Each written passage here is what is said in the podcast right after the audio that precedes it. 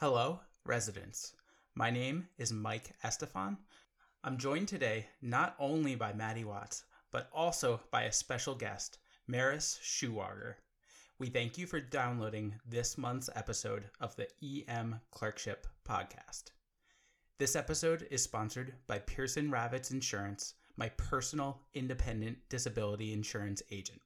We will talk more about Pearson Ravitz later in the episode, but for now, let's get into it. Today is round number 12 of the game. Maddie will need to perform today's case in real ABEM oral boards format. She has 15 minutes to complete the full case, and she does not know what this case is ahead of time. If Maddie hits all of the critical actions that I've listed out beforehand, she wins. If she doesn't, or if she performs a dangerous action, I win. These cases were created by me. They are not derived from actual ABEM cases that I had, and they are not real patients. Maddie, how are you doing today? I'm good. How about you? I am doing well. I am very excited for today's episode. You should be nervous. I was about to say, I do not know what this uh, surprise guest has in store for me, so I am a little bit nervous. no, you're going to do fine. You're going to do just fine. okay, Maddie, take out a piece of paper and a pencil. Place the paper sideways in front of you, outline a human body on the left side of it, and let me know when you are ready. I am ready to go. Dr. Watts, this will be a single patient encounter. You will have 15 minutes to complete the case. Before we begin, do you have any questions? Nope. I am starting the timer right now. And the timer has started. Maddie Watts, you are working at Clerkship General when you hear an EMS call on the base command radio. Clerkship General, we are bringing you a nearly unresponsive six year old found foaming at the mouth by her babysitter. ETA, two minutes. And this is the, the nurse at Clerkship General. Is there anything you would like to prepare while we await the arrival of the patient and EMS? Um, yes. So I would like to have my airway supplies, which I can get together. I would like to be prepared to put patient on end-tidal, connect them to the monitor.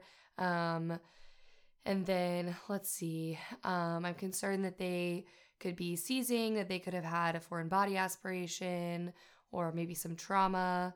Um, and then let's have our Broselow tape ready. Um, think that's about it for right now. Okay, we'll uh, prep the resuscitation bay, and it looks like uh, EMS just pulled into the ambulance bay. All right, so hey doc, go ahead. Hey doc, this is Ashley. Her babysitter said that she had just laid down to take a nap about two hours ago, and she reportedly was doing fine at that time. She went to check on her and uh, couldn't wake Ashley up. Apparently, found her foaming at the mouth or something like that. But on our arrival, she was taking pretty rapid, shallow breaths. She was only breathing 70% on room air. She had a bunch of frothy secretions. She seemed pretty out of it, Doc.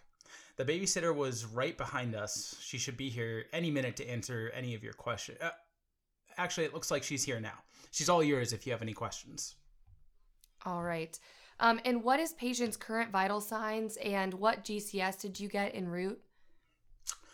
Um, the nurse is getting a set of vitals right now. EMS uh, only got a heart rate of 65. Uh, they kind of rushed her here, but uh, the nurse obtains a fresh set of vital signs heart rate of 62, a respiratory rate of 34 with rapid, shallow breaths, a blood pressure of 125 over 80. O2 saturation of 81%, currently on a non rebreather placed by EMS. All right. So, um, if my nurse can work on putting patient on high flow nasal cannula, since we're not getting the saturations that we want on the non rebreather, um, and then is patient awake or um, interacting with us at all? Just looking at them. Um, the patient is pretty somnolent. Um, looking at them, she appears covered in stool, urine, and vomit. All right. Um, So when I'm just gonna assess my airway, breathing, and circulation before I talk to the babysitter. So um, you said there's some foaming at the mouth. Um, do I hear bilateral breath sounds? Any stridor or wheezing? Uh, you do hear bilateral breath sounds. There is no stridor, there is no wheezing, but there are rales in all lung fields. Okay. When I open the patient's mouth, do I see any foreign body or like vomit or anything in the airway? Uh, you do not see any evidence of an airway obstruction. Okay. Um, and then do I have good peripheral pulses? You have great peripheral pulses. Okay. Um, and then um, are patient's eyes opened or closed? Her eyes only open to pain. Okay. Does she have any eye deviation? No. Okay. Um, and will she um, move all of her extremities to pain or spontaneously? Yeah, she withdraws to pain. And Okay. she's making incomprehensible sounds for a GCS of 8. Okay. Um, and then the babysitter, I turn to her. Um, does she know if Ashley has any medical problems? Oh my god. Is Ashley okay? I'm very worried about her. Um, does she have any history of seizures? Um, I I don't know. I don't think so. I, her parents didn't tell me that she has any medical history or anything. I've never seen her have seizures. Okay. Um, and she was feeling well earlier today, no fevers or illnesses. Yeah, she was fine like literally just 2 hours ago. I oh my god. I made her a bowl of milk and cereal. Nothing was out of the ordinary. We were having a great day and then she laid down for nap time and I went to go and check on her and I couldn't wake her up. I don't I don't understand what's going on. I called her dad. Um he said that she's otherwise healthy. He's on his way here, but I, I'm just I, I don't know what's going on. Yeah, I'm sure that was really scary for her, you to find her like this, but you did the right thing bringing her here to the hospital. Um, we're gonna have to move pretty quickly so that we can take the best care of her. Um, but we'll keep you updated. And thanks for all you've done for her so far. Yeah, of course. Um, so I think right now um, we need to move forward with protecting this patient's airway. Um, so I think we need to move forward with intubation um, before we do anything else. So um, do we know if Ashley has any allergies? Um, so I called her dad, and uh, she said he, he said that she doesn't have any allergies or anything like that. Um, but but he was pretty worked up, so I'm I don't know anything else. Okay. Um, so since we've put her on the high flow nasal cannula, have we haven't had any improvement in our oxygen saturations? No, if anything, it, it looks like she's tiring out. Her respiratory rate has dropped to about 12, and she's satting about 65% currently. Okay. And then also do are we seeing any rhythmic movement of the extremities or any suggestion of seizure activity? No. Okay. So I think this is probably more respiratory um, and with her tiring out, I think we need to prepare for intubation. Um, so I would like our nurse to go ahead and pull up medications and um, I think I'm going to use um, since I just don't know her history um, I think I'm actually going to use ketamine and rocuronium. I thought about sux, but I just don't know if she has any like muscular dystrophy or anything like that. I don't think she does, but um, I think I'm still going to use roc and ketamine. Um, do we have her weight? Uh, we do have her weight. We also have a Broselow at bedside, as you requested. Um, her Okay. weight is 22 kilograms, and she is blue by Broselow. Okay. Um, so let's pull up um, one mg per kg of ketamine, um, and then um, we can do um, also one mg per kg of rocuronium. Sounds Um, good. And then Um, go ahead. I'm gonna get two suctions. I'd like to go ahead and suction her out. I'd like to keep her on the nasal cannula um, for pre-oxygenation and apneic oxygenation. Um, and then I would like to get our video laryngoscope ready, have a um, direct blade ready as well, and also have an LMA um, and some oral and nasal airways. So we have multiple different options. And then lastly, a pediatric bougie. Hey doc, um, what size blade do you want? What type of blade do you want? And what size tube do you want? Yeah, so she's six. So um I can't remember if it's a Mac 2 or a Mac 3. Um I Bra- based on your Broselow, it says a two. Okay, so let's get a Mac 2. I feel more comfortable with Mac than Miller, and I think at this age it'd be appropriate to still use a Mac. Um, and then her tube size, um, it's oh gosh, now I can't remember it. I think it's age plus four divided by two, but I can't remember. Oh gosh. um, I. I think she'd probably be around a 5 I usually check my PediSTAT app before I do this um, based off We- of her Broselow. We will grab a five zero. Okay. Okay. And then let's have a, a, a 4 5 and a 4 0 as well. Um, Okay, you intubate the patient successfully. How deep do you want to advance the endotracheal tube? um, so she, if I did a 5 0, um, I would do to 15 at the lip. Perfect. Okay, she is intubated. You hear bilateral breath sounds. Okay, awesome. So um, let's call for portable chest x ray and have a chest x ray both to confirm our endotracheal tube and because I'm concerned about lung pathology in her. Um, and then for sedation, um, is her blood pressure still um, systolics in the 120s? Can we recycle our vital signs? Repeat vitals show a blood pressure of 95 over 60, a heart rate of 62, an O2 set currently of 84% with an FiO2 of 100%, and a respiratory rate of 20 vent controlled. And lots of secretions coming from that endotracheal tube. Okay. Um, so let's we can do propofol for sedation. Um, let's get a VBG um and a CBC, a um, BMP, and an EKG, um, and then call for chest X-ray. Chest X-ray has already already been sent, and uh, Doc, it looks like the the father's here. Would you like to speak Okay. with him? Yes, I would. Okay. So the the father arrives in the room where the the babysitter is still currently with the patient. What the heck did you do to my daughter? I'm so sorry. I didn't do anything, I swear. All I did was make her a bowl of milk and cereal and I put her to sleep. Where did you get this milk? I'm lactose intolerant. We don't have milk in the house. What are you talking about? There was milk in the glass jar that you left on the counter. You idiot! Did you not notice that the jar of milk was not cold? That was not milk in the jar. That was pesticide for my farm. What? Why would you leave your pesticide in an unlabeled glass jar on the counter next to the fridge? I'm the idiot. This is all your fault. And uh, at that point, security had to remove the father from the room because he was starting to get aggressive. Oh, okay. Um, am I able to talk to him outside of the room um, at a later point? Can they make sure that he doesn't leave? Uh, sure. Okay.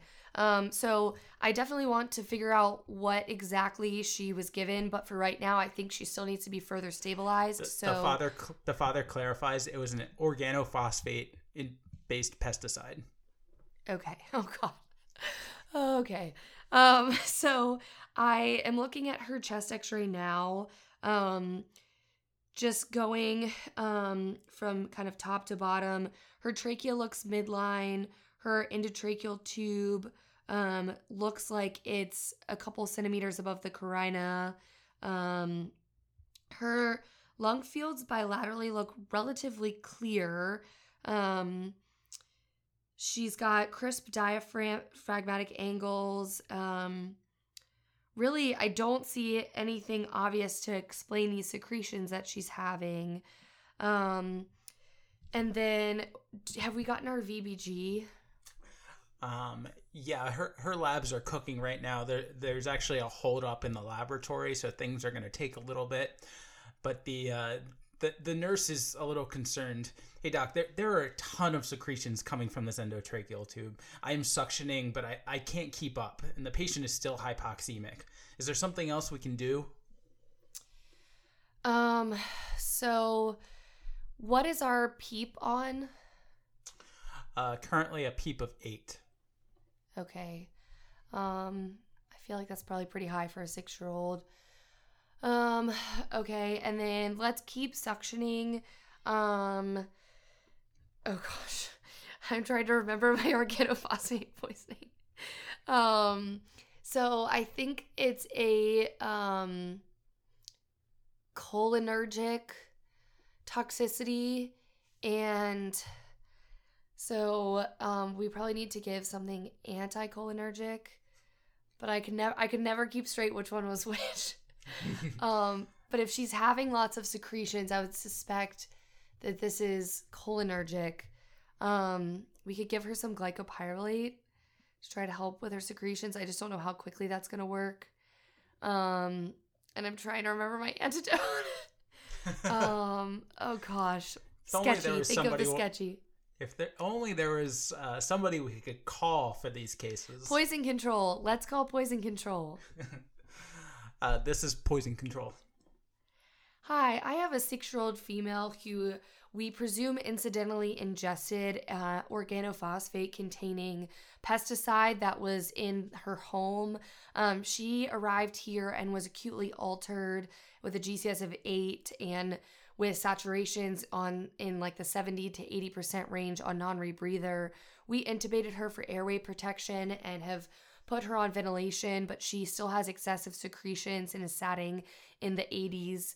Um, otherwise, her vital signs are relatively stable. She's borderline bradycardic in the 60s, but um, her blood pressures are stable, um, and we'd appreciate your help on um, treating this. Well, uh, how much atropine have you given? None yet. um, but we can give, um, I know um, we use a milligram for adults. What is the pediatric dosing?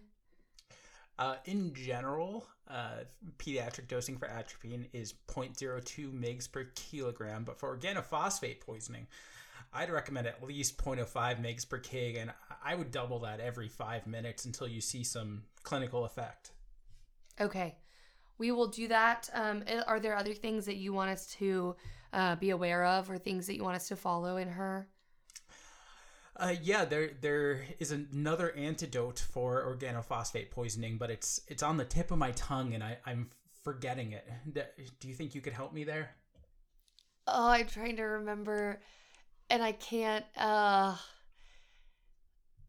God, I can't remember it either. Um I think I Go think ahead. it's something called pralidoxime. yes, I that sounds familiar.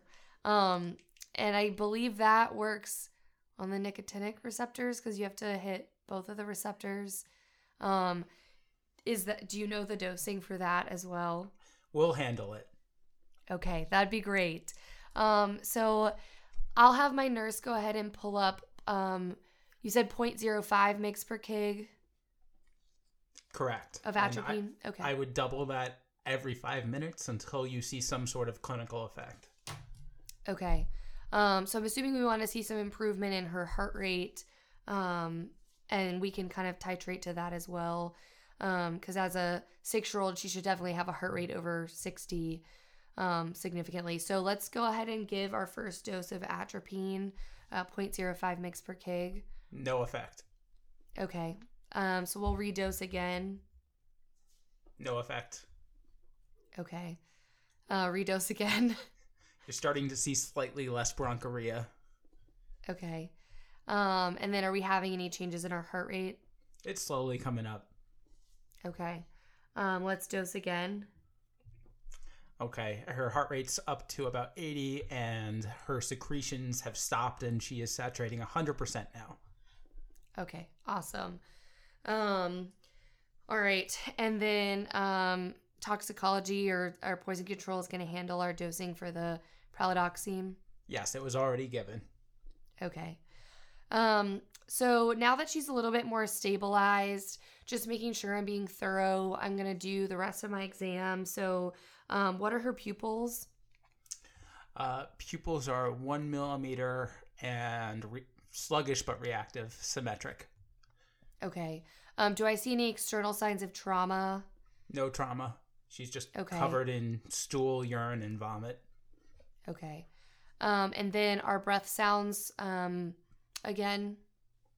Uh, the rales have improved following the atropine. Okay. Um, all right. Any abdominal tenderness? None that you can notice. She's currently pretty sedated. Yeah. Okay. Um, so I'd like to call PICU to get her admitted. And PICU accepts, and that ends your case. Woo!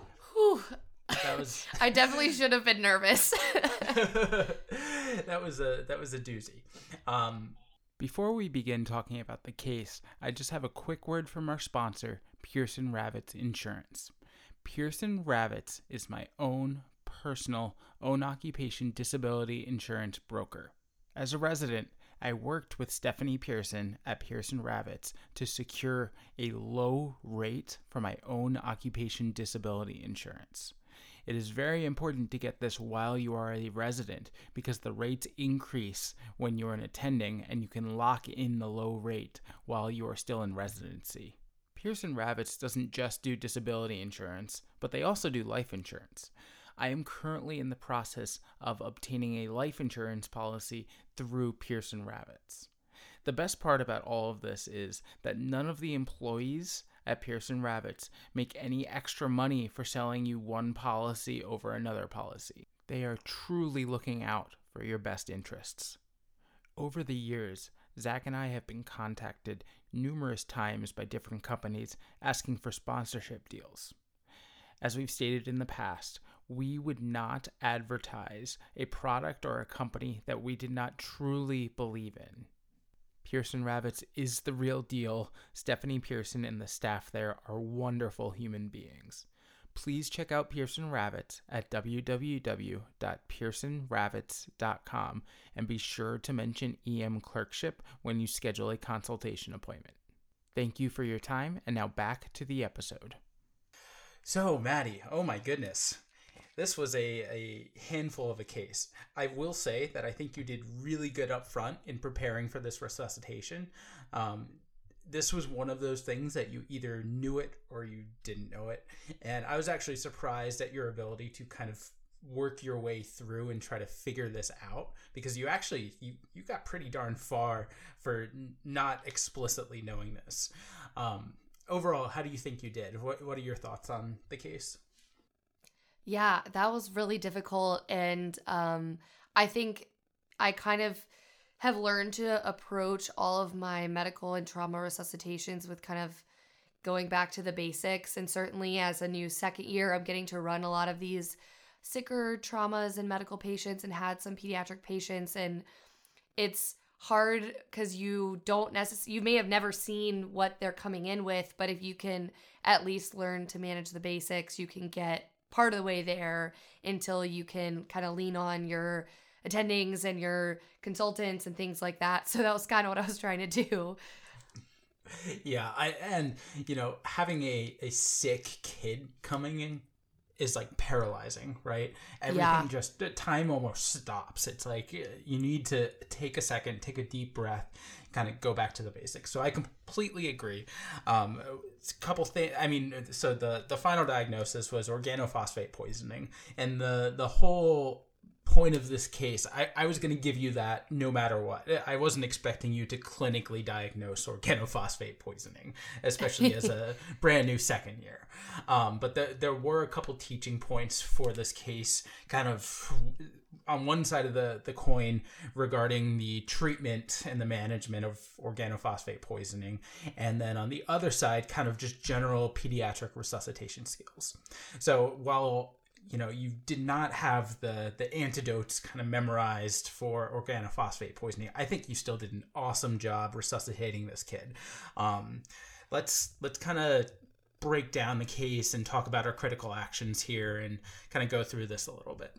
Um, so my five critical actions were number one obtaining either a weight or a Broselow color up front. That is one of the first things you should be doing in any pediatric resuscitation. So you did an awesome job with that. Number two which in the chaos of things was forgotten but i would always kind of keep this in the the forefront of your mind for any age patient that comes in you know Glucose. altered- I thought of it as soon as you started saying it. Yep, yep. So glu- uh, uh, getting an, an Accu-Chek up front, that was another critical action.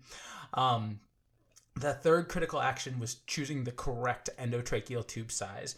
And s- without you memorizing the formula, you still picked the correct endotracheal tube size. That was So- very lucky. I knew it had something to do with fours, and I couldn't remember where the fours went, and I was like, I'm gonna get this wrong. The formula for a correct endotracheal tube size is age divided by 4 plus 4. And that would give us so 6 divided by 4 is going to be 1.5 plus 4, that's going to be 5.5, and that's for an uncuffed tube. And then you subtract 0.5 to get a cuffed tube. So that's going to be 5.0 for a cuffed tube, which you picked correctly. Um, I actually, uh, you know, back in the day, I think they used to use uncuffed tubes for kids pretty often, but I don't I don't actually know if that's a thing anymore. Even in the the neonatal world, at least on my NICU rotation as a at the end of my third year of residency, they said they still use they use cuff tubes nowadays. So I don't know if anyone's using uncuffed tubes. Um, but that's I, I will clarify that on the deep dive and we'll talk a little bit more about that. But anyway, that was the third critical action, choosing the correct endotracheal tube size and then advancing to the correct depth, which is usually three times the diameter of the tube. And so you you also got that. You you picked your tube at five and you advanced to 15. If you advanced deeper, I would have sent you a x-ray with a right main stem and you would have had to fix that. So good job there. Um, and then the the last two critical actions were regarding the organophosphate poisoning itself. So the fourth one, administering atropine, and there's a specific endpoint to the atropine, and this this is board fodder. This is very common information to be tested. the The endpoint of atropine, you keep giving atropine until the bronchial secretions stop. That's your endpoint. It's not like it's not a max dose. Um, in fact uh, I had an attending in residency who had a case kind of similar to this, but it was a true pediatric organophosphate poisoning. And they said their hospital actually ran out of atropine and they were sourcing atropine from adjacent hospitals. That's how much atropine. Oh my gosh. Yeah, that, that these patients need. So it's a lot. And then the last critical action is administering the antidote itself, which is uh, pralidoxime. And we're going to be talking a lot more about the, the nuances of organophosphate poisoning and how the atropine works, how the pralidoxime works, and kind of how both of those play into the management during the deep dive. So I'm not going to go into too much depth there overall, I, I think you did really good, as I said, with the pediatric resuscitation portion of this. Um, but this the the organophosphate stuff, this is this is board fodder. You know, this is probably not something you're going to see in your career. Uh, if I recall correctly, there's like 5,000 cases in the US a year. It's not common at all. It might be a once in a career type of thing. So I do not blame you for not knowing this as a second year, but absolutely by time you're done residency, this is this is board boards all the way. You need to know this.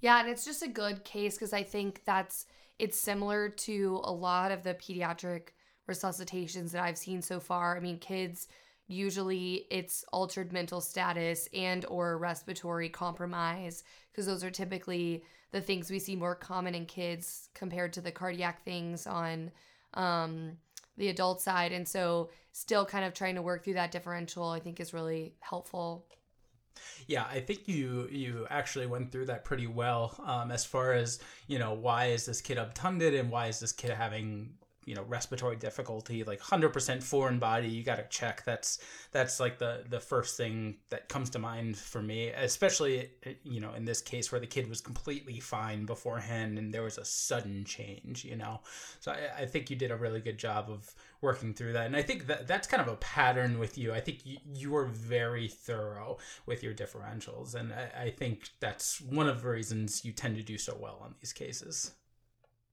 Well, thanks. I was definitely like, okay, they're not seizing.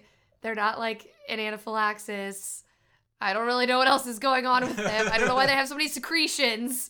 Like, yeah yeah I, I i was kind of the way the case was written was uh, basically needing emergent intubation and as the second the patient's intubated the the father comes in and basically tells you the diagnosis. So, um, I guess if this was real life, it, it becomes a little more apparent that this this kid needs to be intubated like now but uh, you were you were working through the differential while we were kind of maintaining her respiratory status which is fine but when you have this patient in front of you this is like an airway now figure out the problem later kind of scenario Yeah.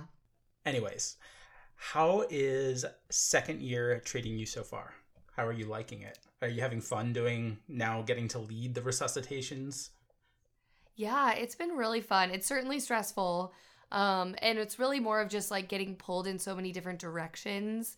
Um, but it's been exciting to see these sicker patients and get to have more experience with it and also getting to work with our interns and like feeling like I still feel like going into second year that I have I don't know anything and I have so far to go, but like whenever you have your interns and they're asking you questions, you're like, wow, I have come far. Like, I have learned things. I do have things to share and teach. So it's been really good so far. yeah you you you quickly learn how far you've come just every year when the, the next class comes on even as a third year you know at least myself i didn't feel like i grew much between second and third year and then i saw the brand new second years and i was like oh my gosh i actually have this is this is great residency is doing its job it is training me Yeah. It's definitely a trust the process kind of thing. And I've been told that since the beginning, but I was like, I don't know. And then you're like, okay, trust the process. 100% i 100% agree um anyway we we kind of went over on time on the case i kind of let it play out a little bit um Yeah. So I am going to cut this episode here. Before I do, I want to give a quick shout out to Meris Schuwarger for helping with some of the voice acting for this episode. Meris is one of the many awesome nurses that Zach and I have the privilege of working with in real life, and we really appreciate her assistance with this episode. Meris is also very involved in the medical education world, more on the nursing side of things, but she is a badass. And if you are interested in more awesome content, especially for our nurse listeners out there, please give her a follow. You can find her at Meris, that's M E R I S, underscored leveled, L E V E L E D, underscore up. So Meris underscore leveled underscored up on Instagram. And with that being said, I think that wraps up the case for the month. There will be a lot more content, as I already said, on organophosphate poisoning in this month's deep dive. But until then, keep working hard, keep studying, and be sure to enjoy your shift.